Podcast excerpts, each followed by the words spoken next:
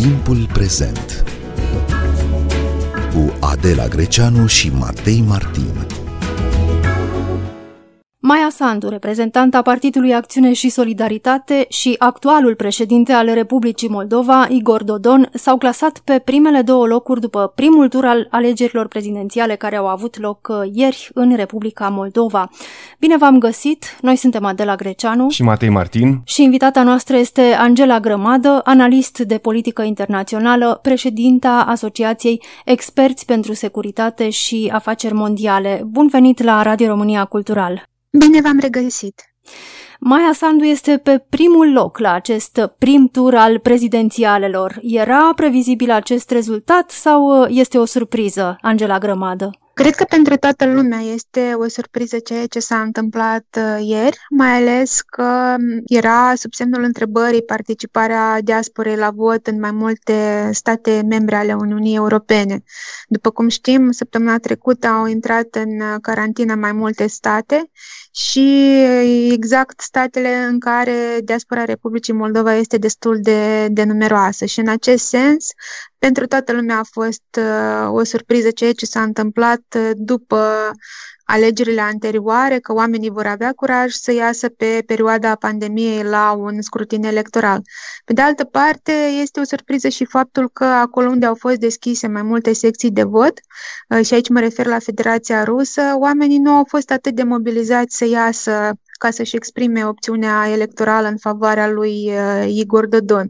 Deci avem surprize, dar avem surprize din mai multe părți în afara țării. În orice caz, uh, cu o săptămână înaintea alegerilor, sondajele de opinie îl indicau clar câștigător pe Igor Dodon cu diferență mare de aproape 10%, la fel și exit polul realizat imediat după alegeri, diferență mare care a fost contrazisă de rezultatele efective ale votului. Cum se explică diferența aceasta foarte mare între estimări și rezultate? În primul rând, noi știm că cel mai aproape de, de realitate a fost sondajul comandat de Institutul de Politici Publice din Republica Moldova, care au indicat că cei doi vor ieși în turul 2, dar nici acest sondaj nu a indicat că Maia Sandu va avea mai multe voturi decât uh, Igor Dodon. Pe de altă parte, dacă e să vorbim despre exit polul pe care l-am uh, văzut aseară, imediat după ora 21, atunci trebuie să facem acea precizare care e foarte importantă. Acest exit poll a fost realizat doar în țară, adică doar în Republica Moldova. În el nu au intrat respondenți din afara țării, pentru că era mult prea greu și resursele ar fi fost mult mai, mult mai mari. Dar uh, ei au menționat, cei care au uh, comandat acest exit poll au și menționat că uh, există o marjă de eroare destul de mare datorită faptului că nu au fost incluse voturile din, uh, din diaspora. Deci astea ar fi explicațiile pe care eu le-aș uh, lua în calcul atunci când fac o analiză și a sondajelor de opinie, dar și a exit poll-ului care a urmat urmat imediat după închiderea secțiilor de vot. Participarea a fost relativ uh, scăzută, oricum mult mai mică decât în 2016, ceea ce era cumva previzibil în condiții uh, de pandemie. Participare importantă, totuși, în ciuda restricțiilor în străinătate, au contat aceste voturi? Au contat foarte mult pentru că au constituit aproximativ 12% uh, din numărul total de voturi exprimate ieri ceea ce e destul uh, de mult și în condiții de alegeri parlamentare tot contează extrem de mult pentru că e vorba despre câteva mandate de deputat. Acum să vedem cum se va mobiliza diaspora în cel de-al doilea tur, pentru că aici vor fi iarăși probleme.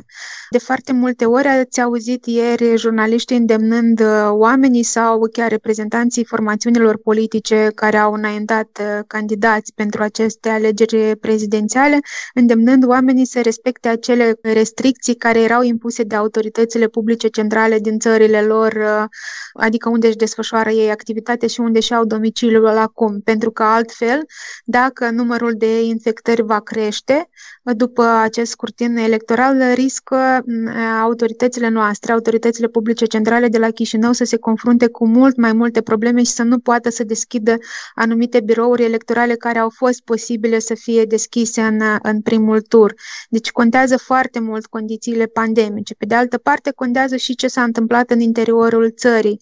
Am încercat să discut cu mai multe persoane din, din Republica Moldova și acestea mi-au menționat că unul a influențat destul de mult pandemia, modul în care au fost organizate alegerile la nivel uh, local, adică în uh, mediul uh, rural, dar și în orășele mai mici, cât de dotată a fost fiecare secție de, de vot și până la urmă modul în care s-au organizat membrii birourilor electorale. Pe de altă parte, condițiile climaterice de ieri nu au permis ca să existe o rată de participare mai mare pe teritoriul țării și asta deoarece a plouat, a fost foarte frig și oamenii, când vedeau că trebuie să stea la coadă, la secțiile de vot, pur și simplu stăteau două minute, se salutau cu ceilalți și plecau pe acasă. Unii dintre ei poate au mai revenit în, în timpul zilei, dar alții au, au renunțat să-și mai exprime votul în primul tur. Nu știu ce se va întâmpla în al doilea tur cu aceste persoane care au renunțat uh, în timpul zilei de ieri să, să mai revină. Să mai spunem că diaspora Moldovei, destul de numeroasă, a votat în proporție de peste 60% cu Maia Sandu și cu un pic sub 4% cu uh, președintele în exercițiu Igor Dodon. Da, acest lucru este foarte important, dar eu aș menționa și faptul că în diaspora mai multe voturi decât Igor Dodon a adunat Renato Usată. De fapt, cred că ăsta este și motivul pentru care electoratul din, din diaspora și nu numai s-a mobilizat pentru a nu oferi susținerea pentru candidații cu care ar fi votat în, în mod obișnuit, pentru că acele sondaje de opinie pe care le-ați menționat dumneavoastră indicau faptul că Renato Usată îi suflă destul de mult în ceafă Mai Sandu și atunci cunosc foarte multe persoane care pur și simplu au renunțat să mai voteze pentru candidații pe care uh, i-ar fi votat în mod uh, obișnuit. Aici mă refer și la electoratul lui Andrei Năstase, aici mă refer și la electoratul uh, unioniștilor, celor doi candidați uh, unioniști comuniști. Adică ceea ce am văzut noi ieri este doar o raționalizare a votului pe segmentul de, de dreapta, de a oferi într-adevăr oportunitatea ca în turul 2 să ajungă și un candidat de dreapta care are o susținere destul de mare, adică cu șanse reale de a ajunge acolo. Care au fost uh, reacțiile la aflarea veștilor uh, cu privire la rezultatul alegerilor? Ce au spus candidații principali? Andrei Năstase mi s-a părut destul de, de supărat, era și evident să se întâmple acest uh, lucru. Nu a spus, uh, din păcate, chiar ieri seara, care va fi strategia următoare, dacă va oferi susținerea sa candidatului de dreapta sau nu. Probabil că se ia o decizie în acest uh, uh, moment și sper ca mesajul să fie unul pozitiv de susținerea contracandidatei sale. Dorin Chirtoacă știu că a depus mai multe contestații și toate contestațiile au venit pe votul din, din Transnistria, exprimat de locuitorii regiunii transnistrene, pentru că acolo au fost, de fapt, și marele surse de fraudare a acestor uh, alegeri, pentru că există și dovezi video și audio, uh, jurnaliștii și-au făcut destul de bine treaba. El și plus observatorii fiecărui partid pe segmentul de dreapta a fost foarte, foarte activ toată ziua și au documentat, au postat pe rețelele de socializare, deci nu ar trebui să există deficiențe în acest sens în ceea ce privește probele pe care le pot utiliza candidații pentru a-și apăra atât poziția lor în cadrul acestor alegeri, dar și să apere voturile exprimate de susținătorii lor. Tudor Deliu, reprezentantul formațiunii politice PDLM, încă de aseară în cadrul unei televiziuni a spus că ei au menționat încă din primul tur al campaniei electorale că vor susține candidatul de dreapta, dacă acesta va ieși în turul 2 și că e doar vorba despre o formalitate tehnică de a obține aprobarea organelor de conducere a partidului pe care îl, îl reprezintă. Renato Usatăi a apărut destul de supărat și susținea la un moment dat în intervenția sa online, în conferința de presă, că are foarte multe dovezi că în mai multe localități el ar fi fost primul în opțiunile electoratului și că nu, nu va fi de acord cu o mare parte din rezultatele sau procesele verbale sau cele care ajung la CEC, care vor fi înregistrate ulterior și are de gând să conteste pe mai multe zone, pe mai multe regiuni rezultatele acestor alegeri. Iar Maia Sandu a mulțumit alegătorilor săi, a apreciat foarte mult votul diasporei Uh, îndemnând în același timp uh, susținătorii săi să continue această luptă, această campanie electorală cât mai activă, astfel încât și în turul 2 să avem cel puțin o prezență similară la vot, lucru care va fi destul de, de dificil în condițiile pandemice, așa cum am menționat un pic mai devreme. Desigur, marele perdant al acestor alegeri este Igor Dodon și asta s-a văzut și în conferința de presă post uh, închidere a birourilor electorale, chiar dacă el susține că mm, lupta încă va continua și că aceasta va fi destul de dificilă pentru contracandidata sa. Comisia Electorală Centrală spune că alegerile au fost corecte și libere. Sigur, au existat unele probleme care ar trebui sistematizate, așa spune Comisia. Cam care e tipul de probleme, de nereguli întâlnite la aceste alegeri? În primul rând este uh, votul uh, locuitorilor din regiunea transnistreană, pentru că trebuie să se decidă care este procedura finală prin care acești uh, cetățeni ai Republicii Moldova își pot exprima opțiunea, astfel încât aceasta să nu fie chestionată de către cei din dreapta Nistrului, pentru că de foarte multe ori există, în urma acestor scrutine electorale în care participă transnistreni, adică locuitori din, din regiunea transnistreană, există foarte multe reticențe, există uh, o segregare, uneori intenționată, pentru că e alimentată de anumiți actori politici și atunci devine destul de dificil de a înainta în ceea ce privește apropierea celor două maluri ale Nistrului. Dacă pe cauza votului nu, nu putem ajunge la un consens, nu putem legitima votul locuitorilor din regiunea transnistreană, atunci devine evident că și în alte domenii vom avea destul de, de multe probleme. Al doilea factor ar fi fraudarea alegerilor, încălcarea dreptului la vot prin uh, cumpărarea acestuia de către actori politici în mod organizat. Și v-am spus, există foarte multe dovezi în acest sens. Uh, și al treilea este modul în care reacționează autoritățile publice centrale la aceste acțiuni de, sau intenții de fraudare a alegerilor și Inspectoratul General al Poliției susține că a primit mai multe sesizări, că a documentat mai multe sesizări. Acum urmează ca procuratura să își exprime punctul de vedere și să vadă dacă vor fi deschise dosare penale sau nu, așa cum prevede legislația în vigoare a Republicii Moldova. Iar al patrulea moment, cred că este vorba despre organizarea alegerilor propriu-zisă, adică acolo unde au existat poate oameni încă nepregătiți sau unde au existat anumite momente de calcul tehnic al rezultatelor și a persoanelor care erau înregistrate în același timp de către sistemul IT al Comisiei Electorale Centrale. Și aici ar fi câteva probleme pe care trebuie să le rezolve cât mai rapid până în cel de-al doilea tur al alegerilor prezidențiale. Bun, au existat observatori uh, externi din partea unor organizații non-guvernamentale sau din partea OSCE care să observe procesul electoral? Da, au existat. Uh, au existat uh, misiunea OSCE, a fost o misiune limitată. Au existat observatorii naționali din partea Promolex, care au avut peste 700 de, de observatori în toată țara și aceștia, dacă nu greșesc eu, au documentat peste 3500 de sesizări din partea mai multor actori implicați în procesul electoral. Aici vorbim despre cetățeni simpli, vorbim despre instituții publice și vorbim despre observatori din partea actorilor uh, politici. De asemenea, a existat și o misiune din partea CSI. Știm că Republica Moldova este țară membra a comunității statelor independente și de obicei noi nu avem nimic împotrivă ca o misiune a acestei organizații internaționale să fie prezentă la scrutinele electorale. Doar că nu întotdeauna, și asta o spun uh, citind rapoartele acestei misiuni, nu întotdeauna putem să spunem cu o convingere de 100% că sunt imparțiale acele rapoarte pe care le elaborează această această, această misiune. De obicei se favorizează un candidat uh, cu viziuni mai proruse sau cu viziuni de apropiere cu Federația Rusă. Bun, e clar că e o problemă mare de încredere până la urmă în aceste alegeri. Cât de generalizată este, să spunem așa?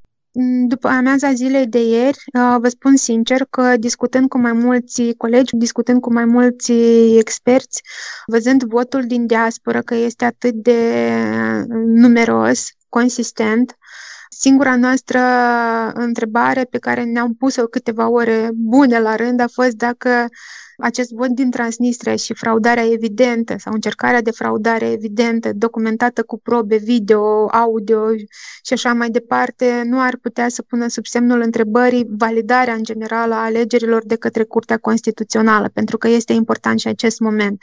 Adică Comisia Electorală Centrală este instituția care organizează procesul, dar Curtea Constituțională este cea care trebuie să valideze rezultatele finale și să constate dacă au existat încălcări flagrante sau nu și a fost obstrucționat uh, uh, votul exprimat de către cetățenii care au participat ieri la alegeri.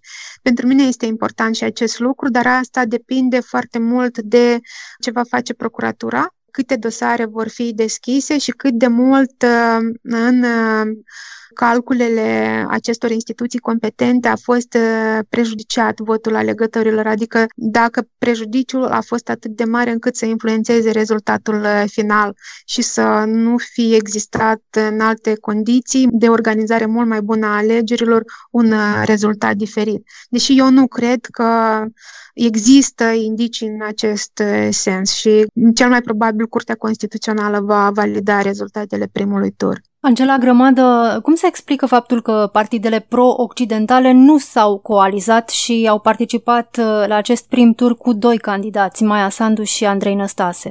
Aici trebuie să facem puțin abstracție de faptul că au fost alegeri prezidențiale și să gândim în perspectivă. Republica Moldova, chiar dacă își alege președintele prin vot direct, adică cetățenii sunt invitați la, la vot, trebuie să nu uităm faptul că suntem republică parlamentară și nu prezidențială. Deci, pentru mulți dintre candidați, acest uh, scrutin electoral a fost un exercițiu pentru pregătirea unei campanii pentru alegeri parlamentare anticipate sau pentru alegeri parlamentare constituționale. Asta în cazul în care se întâmplă o minune și avem stabilitate și același guvern în continuare în fruntea țării care să gestioneze afacerile interne. Majoritatea contracandidaților de pe dreapta au uh, intrat în această campanie electorală și pentru a își face auzită vocea pentru următoarea campanie, cea despre care spuneam, alegeri parlamentare. Renato Usate cu siguranță a gândit strategia sa anume în această direcție, pentru că el acum este liderul unui partid extraparlamentar care își dorește foarte mult să ajungă în Parlament.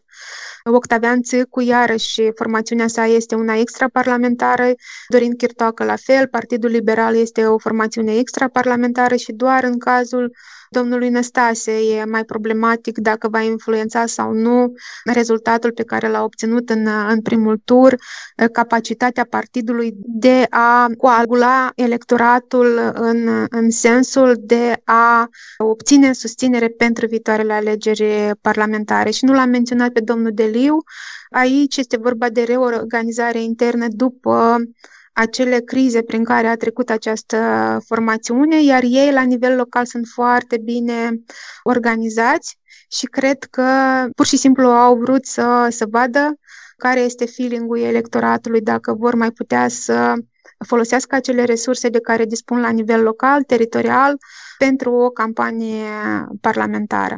Ce șanse are fiecare dintre cei doi candidați rămași în cursă la turul al doilea? Acum șansele sunt 50 la 50. Am văzut destul de mult optimism de aseară până astăzi pe rețelele de socializare.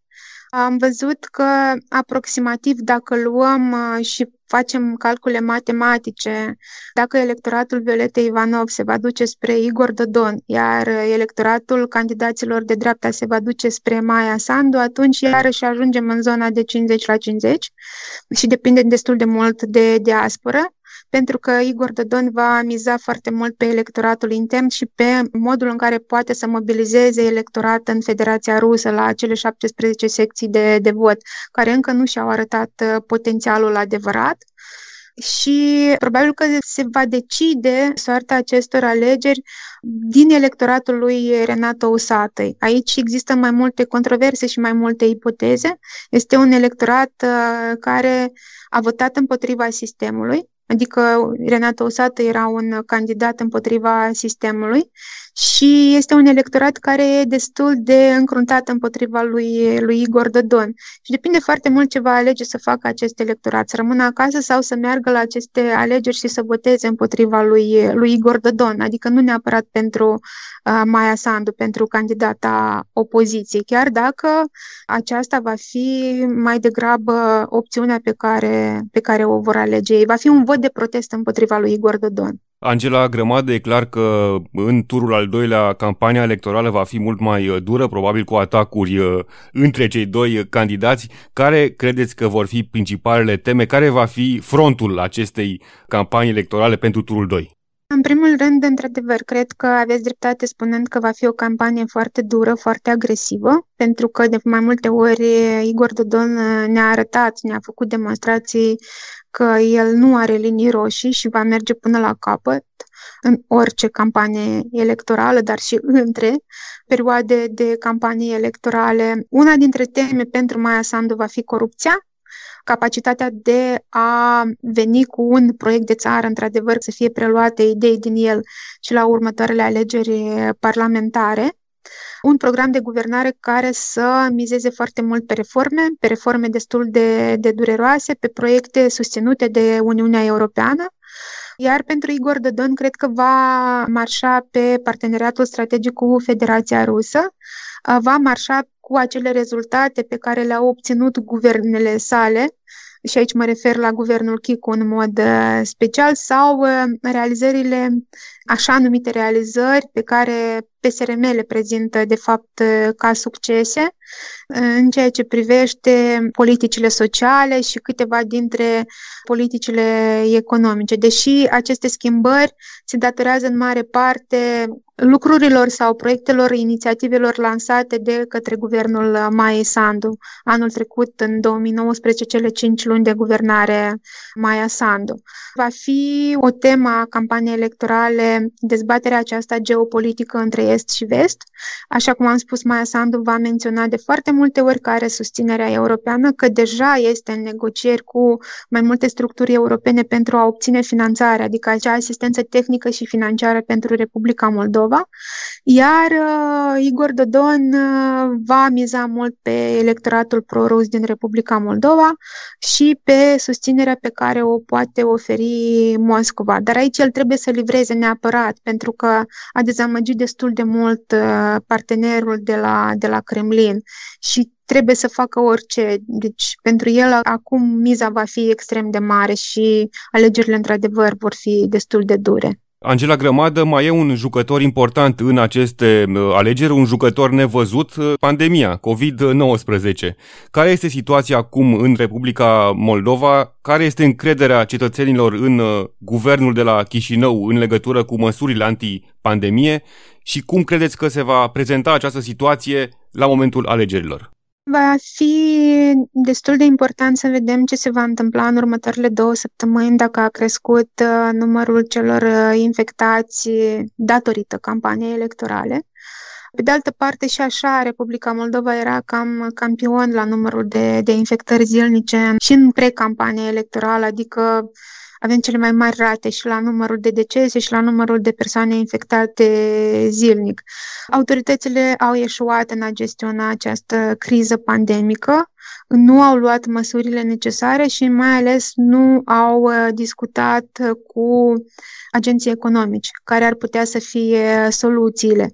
Și încă un uh, moment important este faptul că au ignorat destul de mult acele soluții pe care le-au uh, propus um, alte formațiuni politice, alte formațiuni care nu pot fi numite extraparlamentare pentru că aveau reprezentanți în, în, în Parlament și care, într-adevăr, au venit cu niște inițiative mult mai eficiente decât a putut să genereze actuala guvernare de la, de la Chișinău. Deci oamenii sunt destul de supărați și probabil că acesta este și unul dintre motivele pentru care Igor Dodon nu a mai reușit să se mențină în sondajele electorale, acele care au fost organizate înainte de, de alegeri, pentru că el era deja în picaj de foarte mult timp, nu doar în timpul campaniei electorale. Angela Grămadă, mulțumim pentru interviu. Noi suntem Adela Greceanu și Matei Martin. Ne găsiți și pe platformele de podcast. Abonați-vă la Timpul Prezent pe Castbox, Apple Podcasts și Spotify. Cu bine, pe curând! Pe curând!